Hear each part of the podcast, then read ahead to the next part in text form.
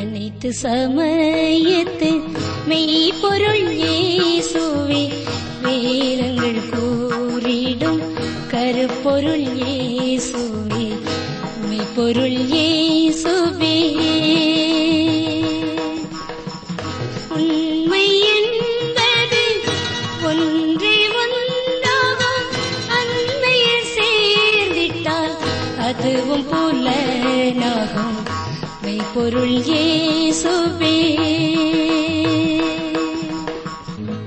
நண்பர்களே நீங்கள் ஆர்வத்தோடு வேதத்தை கற்று வருகிறீர்கள்.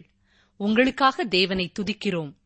கர்த்தருடைய வேதத்தில் பிரியமாயிருந்து இரவும் பகலும் அவருடைய வேதத்தில் தியானமாயிருக்கிற மனுஷன் பாக்கியவான். எனவே நீங்கள் பாக்கியவான்கள் வரிசையில் இருக்கிறீர்கள். உற்சாகத்தோடு வேதத்தை கற்றுக்கொள்ளுங்கள்.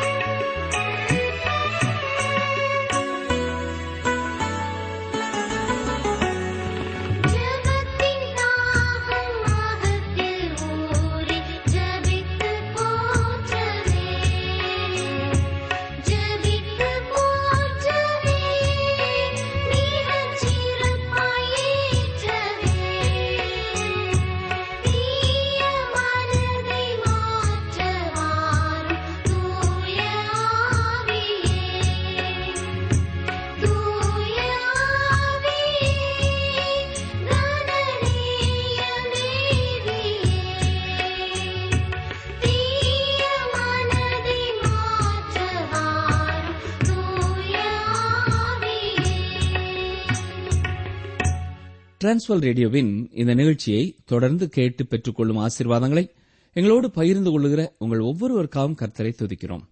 உங்களிலே சிலர் அனுப்பி வைக்கும் அன்பு காணிக்கைகளுக்காகவும் கர்த்தருக்கு ஸ்தோத்திரம் செலுத்துகிறோம். இந்நாட்களிலே தானியலின் புத்தகத்திலிருந்து நாம் கற்றுக்கொண்டு வருகிறோம். கடந்த நிகழ்ச்சியிலே இறுதியாக தானியல் ஐந்தாம் அதிகாரத்தை சிந்தித்தோம். பெல்ஷாசார் எருசலேம் தேவாலயத்து பாத்திரங்களை எடுத்து தானும் தனது மனைவிமாரும் வைப்பாட்டிகளும் குடித்து வெறித்துக் கொண்டிருந்த பொழுது கோபமூண்டவராக தேவன் அரண்மனை சுவரிலே எழுதினார் என்று சிந்தித்தோம். தொடர்ந்து அங்கே என்ன நடக்கிறது பாருங்கள். தானியல் ஐந்தாம் அதிகாரம் ஆறாம் வசனம். அப்பொழுது ராஜாவின் முகம் வேறுபட்டது. அவனுடைய நினைவுகள் அவனை கலங்க பண்ணினது. அவனுடைய இடுப்பின் கட்டுகள் தளர்ந்தது. அவனுடைய முழங்கால்கள் ஒன்றோடொன்று மோதிக்கொண்டது. பெரிய சுவரிலே வெறும் கையுறுப்பு மட்டும் எழுதுவதைக் கண்ட பெல்ஷாசாருடைய உள்ளம் பயத்தினாலே நிறைந்தது. முகம் வேறுபட்டது. எழும்ப முடியாதவனாய் உட்கார்ந்திருக்கிறான். சில நிமிடங்களுக்கு முன்தான் எழும்பி நிற்க முடியாதவனாய் குடித்திருந்தான். இப்பொழுது மரண பயம் நிறைந்தவனாய் அவனுடைய கால்கள் ஒன்றோடொன்று மோதிக்கொள்கிறது தானியல் ஐந்தாம் அதிகாரம் ஏழாம் வசனம். ராஜா உரத்த சத்தமிட்டு ஜோசியரையும் கல்தேயரையும் குறி சொல்லுகிறவர்களையும் உள்ளே அழைத்து வரும்படி சொன்னான். ராஜா பாபிலோன் ஞானிகளை நோக்கி இந்த எழுத்தை வாசித்து இதன் அர்த்தத்தை எனக்கு வெளிப்படுத்துகிறவன் எவனோ அவன் இரத்தாம்பரமும் கழுத்திலே பொற்சரப்பணியும் தரிக்கப்பட்டு ராஜ்யத்திலே மூன்றாம் அதிபதியாயிருப்பான் என்று கூறினான். இந்த வசனத்திலே முக்கியமாக நாம் அறிந்து கொள்ள வேண்டிய ஒரு சத்தியம் எழுத்தை வாசிக்கிறவர்களுக்கு கொடுக்கப்படுகிற ஸ்தானம். அதாவது அவன் ராஜ்யத்திலே மூன்றாவது அதிபதியாயிருப்பான். ஏன் மூன்றாவது அதிபதி? உண்மையாகவே பெல்ஷாசாரின் தகப்பனான நெபோனிதோஸ் தான் முதல் அரசனாகவும் பெல்ஷாசார் இரண்டாவது இடத்தில் இருப்பவனாகவும் இருந்தபடினாலே அவனுக்கு அடுத்தபடியாக மூன்றாவது அதிபதியாக நியமிப்பேன் என்கிறான். தானியல் ஐந்தாம் அதிகாரம் எட்டாம் வசனம். அப்பொழுது ராஜாவின் ஞானிகள் எல்லாரும் வந்து சேர்ந்தார்கள். ஆனாலும் அவர்கள் அந்த எழுத்தை வாசிக்கவும் அதன் அர்த்தத்தை ராஜாவுக்கு தெரிவிக்கவும் கூடாதிருந்தது. பாபிலோன் ராஜ்யத்தின் ஞானிகள் எல்லாரும் வந்துவிட்டார்கள். பெல்ஷாசாரும் சற்று புத்தி தெளிகிறான். சுவரில் எழுதப்பட்டிருக்கிற வாசகத்தின் அர்த்தத்தை கூறும்படியாய் கேட்கிறான். உயர்வான ஒரு வெகுமதியை வாக்கு பண்ணுகிறான். ஆனால் அந்த ஞானிகளிடத்திலே அதற்கான விட இல்லை. அவர்கள் என்ன செய்வது என்று அறியாதவர்களாய் திகைத்து நிற்கிறார்கள். பாபிலோனின் ஞானிகள் மூன்றாவது முறையாக தோல்வி கண்டவர்களாய் நிற்கிறார்கள். மூன்று முறை தங்கள் பணியை செய்ய முடியவில்லை என்றால் அவர்கள் வேலையை இழக்கும் நிலைமையிலே நிற்கிறார்கள். தானியல் ஐந்தாம் அதிகாரம் ஒன்பதாம் வசனம். அப்பொழுது ராஜாவாகிய பெல்ஷாசார் மிகவும் கலங்கினான். அவனுடைய முகம் வேறுபட்டது. அவனுடைய பிரபுக்கள் திகைத்தார்கள். அந்த பெரிய விருந்து சாலையிலே ஏற்பட்ட மாற்றங்களை சற்றே கற்பனை செய்து பாருங்கள். உலகை மறந்து உல்லாசத்தில் இருந்த அத்தனை பேரும் மௌனமாகிறார்கள். குடித்துக் கொண்டு சிரித்துக் கொண்டு இருந்தவர்கள் கதிகலங்கி போய் நிற்கிறார்கள். வசனம் பத்து. ராஜாவும் அவனுடைய பிரபுக்களும் சொன்னவைகளை ராஜாத்தி கேள்விப்பட்டு விருந்து சாலைக்குள் பிரவேசித்தாள். அப்பொழுது ராஜாத்தி ராஜாவே நீர் என்றும் வாழ்க. உமது நினைவுகள் உம்மை கலங்க பண்ணவும் உமது முகம் வேறுபடவும் வேண்டியதில்லை. இங்கே ராஜாத்தி என்பது நேபாத் நேச்சாருடைய மனைவியை குறிக்கிறது. அதாவது பெல்ஷாசாருடைய பாட்டி இது. விருது சாலையிலே நடைபெற்ற காரியங்களை கேள்விப்பட்ட அவள் துரிதமாக வந்து பெல்ஷாசாருடன் பேசுகிறாள். தானியல் ஐந்தாம் அதிகாரம் பதினோராம் வசனம். உம்முடைய ராஜ்யத்திலே ஒரு புருஷன் இருக்கிறான். அவனுக்குள் பரிசுத்த தேவர்களுடைய ஆவி இருக்கிறது. உம்முடைய பிதாவின் நாட்களில் வெளிச்சமும் விவேகமும் தேவர்களின் ஞானத்துக்கு ஒத்த ஞானமும் அவனிடத்தில் காணப்பட்டது. ஆகையால் உம்முடைய பிதாவாகிய நேபுகாத் நேச்சார் என்னும் ராஜாவானவர் அவனை சாஸ்திரிகளுக்கும் ஜோசியருக்கும் கல்தையருக்கும் குறி சொல்லுகிறவர்களுக்கும் அதிபதியாக வைத்தார். இங்கே உம்முடைய தகப்பன் என்று சொல்வது நேவ்காத் நேச்சாரை குறிக்கிறது. உறவுகள் ஒரே வார்த்தையினாலே சொல்லப்பட்டிருக்கிறது. எனவே இங்கே பிதா என்பது தகப்பனையும் குறிக்கலாம் தாத்தாவையும் குறிக்கலாம் பூட்டனையும் குறிக்கலாம். அல்லது அந்த வம்சத்தின் ஆரம்பமாக அறியப்பட்டிருக்கிறவரையும் குறிக்கலாம். இங்கே சரித்திரத்தின்படி தாத்தாவான நேவுகாத் நேச்சாரை அது குறிக்கிறது. தானியல் ஐந்தாம் அதிகாரம் பன்னிரெண்டாம் வசனம். ராஜாவினால் பெல்த ஷாத்சார் என்னும் பெயரிடப்பட்ட அந்த தானியலுக்குள் சொப்பனங்களை வேர்த்தி பண்ணுகிறதும் புதை பொருட்களை வெளிப்படுத்துகிறதும் கருகலானவைகளை தெளிவிக்கிறதுமான அறிவும் புத்தியும் விசேஷித்த ஆவியும் உண்டென்று காணப்பட்டது. இப்போதும் தானியல் அழைக்கப்படட்டும். அவன் அர்த்தத்தை வெளிப்படுத்துவான் என்றாள். பயந்து கொண்டிருந்த பெல்ஷா சாருக்கு உதவி செய்யும்படியாக பாட்டி ஓடி வருகிறாள்.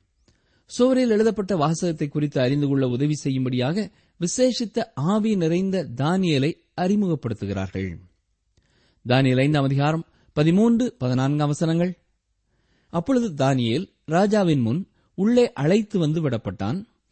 ராஜா தானியலை பார்த்து நீ என் பிதாவாகிய ராஜா யூதாவிலிருந்து சிறைப்பிடித்து வந்த யூதரில் ஒருவனாகிய தானியல் அல்லவா? உனக்குள்ளே தேவர்களின் ஆவி உண்டென்றும் வெளிச்சமும் புத்தியும் விசேஷித்த ஞானமும் உன்னிடத்தில் காணப்பட்டதென்றும் உன்னை குறித்து கேள்விப்பட்டேன். கவனித்தீர்களா? இப்பொழுது தானியல் அழைத்துக் கொண்டு வரப்படுகிறார். நேபாத் நேச்சாரின் மரணத்திற்கு பின்னர் பதவியிலிருந்து ஒதுக்கி வைக்கப்பட்டவராயிருந்தாலும் பெல்ஷாசார் அழைக்க தானியல் அரண்மனைக்கு வருகிறார். தானியல் ஐந்தாம் அதிகாரம் பதினைந்து பதினாறாம் வசனங்கள். இப்போதும் இந்த எழுத்தை வாசிக்கிறதற்கும் இதன் அர்த்தத்தை எனக்கு தெரிவிக்கிறதற்கும் சாஸ்திரிகளும் ஜோசியரும் எனக்கு முன்பாக அழைத்துக் கொண்டு வரப்பட்டார்கள். ஆனாலும் இந்த வசனத்தின் அர்த்தத்தை வெளிப்படுத்த அவர்களால் கூடாமற் போயிற்று. பொருளை வெளிப்படுத்தவும் கருகலானவைகளை தெரிவிக்கவும் உன்னாலே கூடுமென்று உன்னை குறித்து கேள்விப்பட்டேன். இப்போதும் நீ இந்த எழுத்தை வாசிக்கவும் இதன் அர்த்தத்தை எனக்கு தெரிவிக்கவும் உன்னாலே கூடுமானால் நீ இரத்தாம்பரமும் கழுத்திலே பொற்சரப்பனையும் தரிக்கப்பட்டு ராஜ்யத்திலே மூன்றாம் அதிபதியாய் இருப்பாய் என்றான்.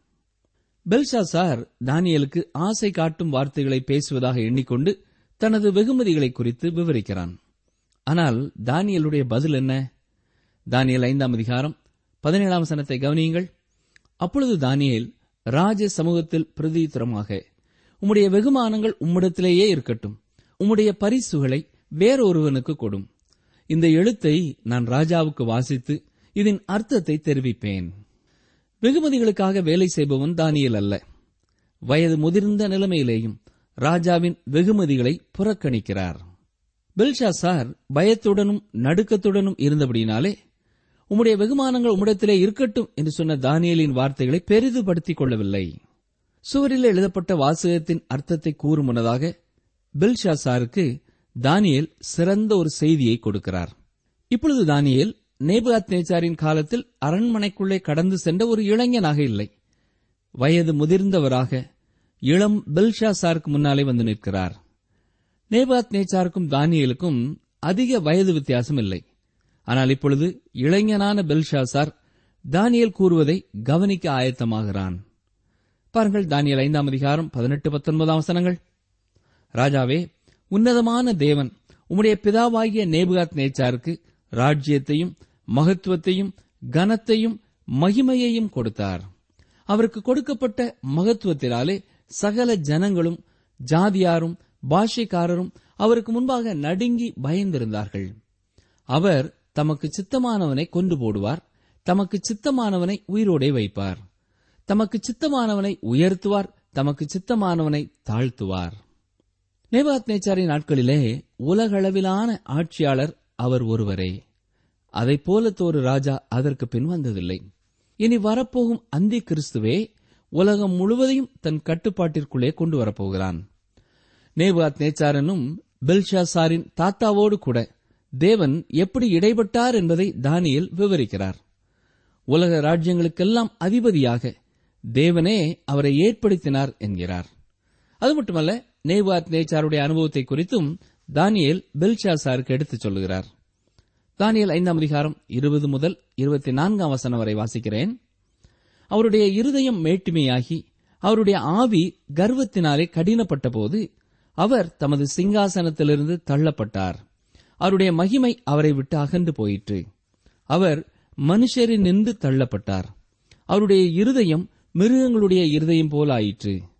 காட்டு கழுதைகளோடே சஞ்சரித்தார்.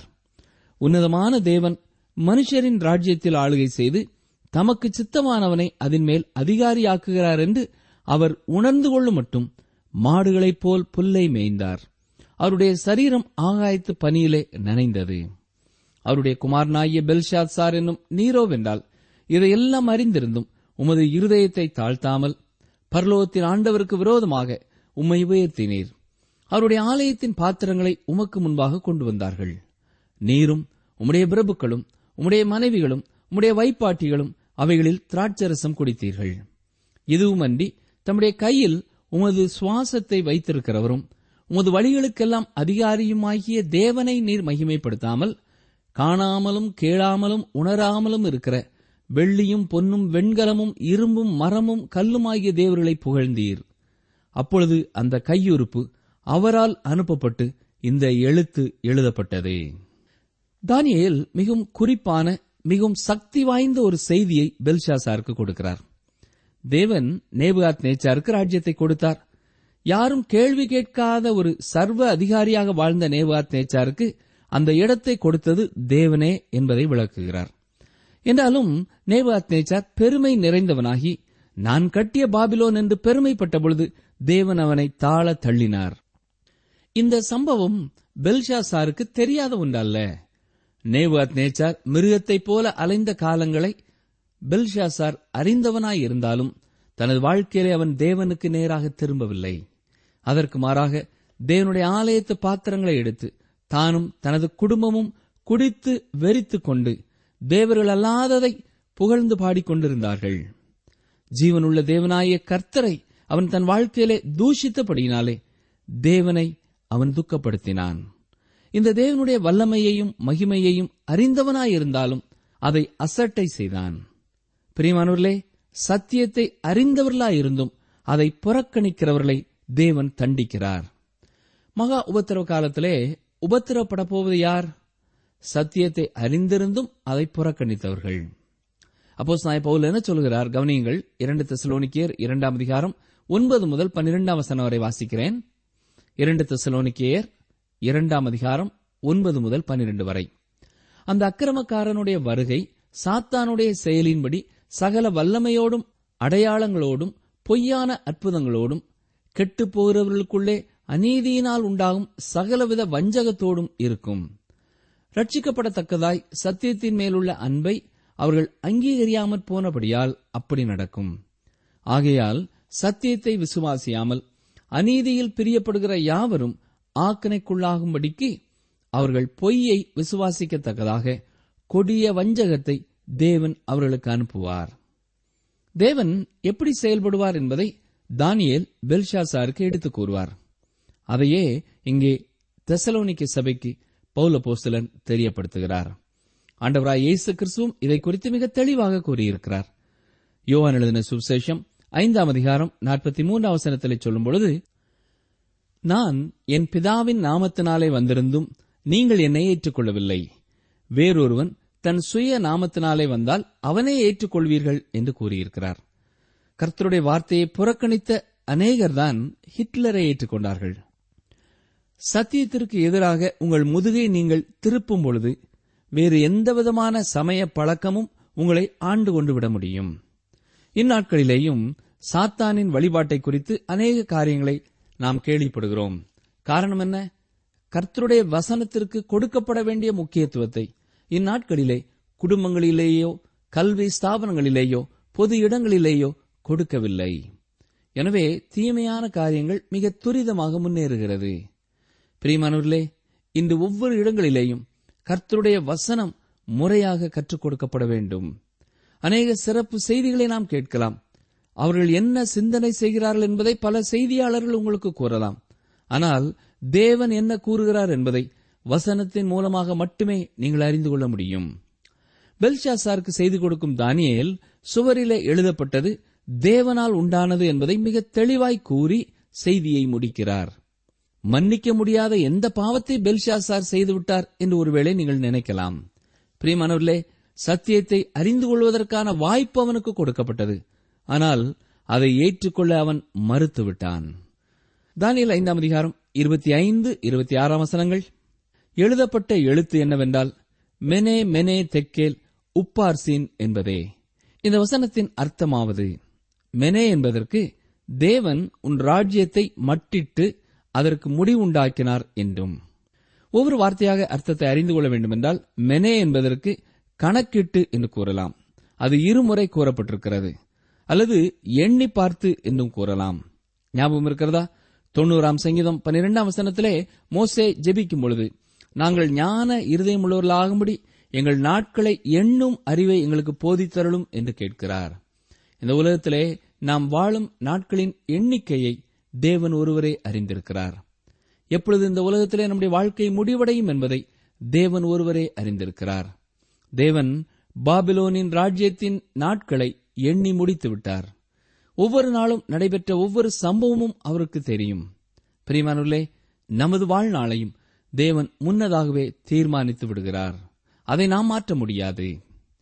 தானியல் ஐந்தாம் அதிகாரம் இருபத்தி ஏழாம் வசனம் தெக்கேல் என்பதற்கு நீ தராசிலே நெருக்கப்பட்டு குறைய காணப்பட்டாய் என்றும். தேவனுடைய தராசிலை வைத்து பாபிலோனை தேவன் நிறுத்து பார்க்கிறார். அது குறைவாக காணப்படுகிறது. தேவனே பாபிலோனை உண்டாக்கினார் உயர்த்தினார் இப்பொழுது அதை தாழ்த்தப் போகிறார். ஏன்? பாபிலோன் தேவனுடைய எதிர்பார்ப்பிற்கு ஏற்றாற்போல் காணப்படவில்லை.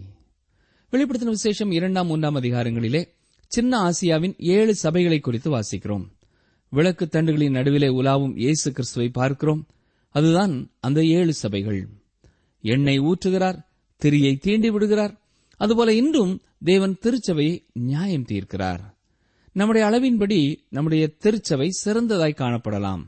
ஆனால் தேவன் தமது அளவுகோலால் அளந்து நம்முடைய நிலைமையை நமக்கு காட்டுகிறார். நாம் என்ன செய்ய வேண்டும் என்று கூறுகிறார் எச்சரிப்பு கொடுக்கிறார். நீ மனம் திரும்பு இல்லாவிட்டால் நான் சீக்கிரமாய் உன்னிடத்தில் வந்து உன்னை நியாயம் தீர்ப்பேன் என்கிறார். இன்றும் தேவன் நம்மை பார்த்தும் இதையே கூறுகிறார். நம்முடைய நீதி மட்டும் போதுமானதல்ல.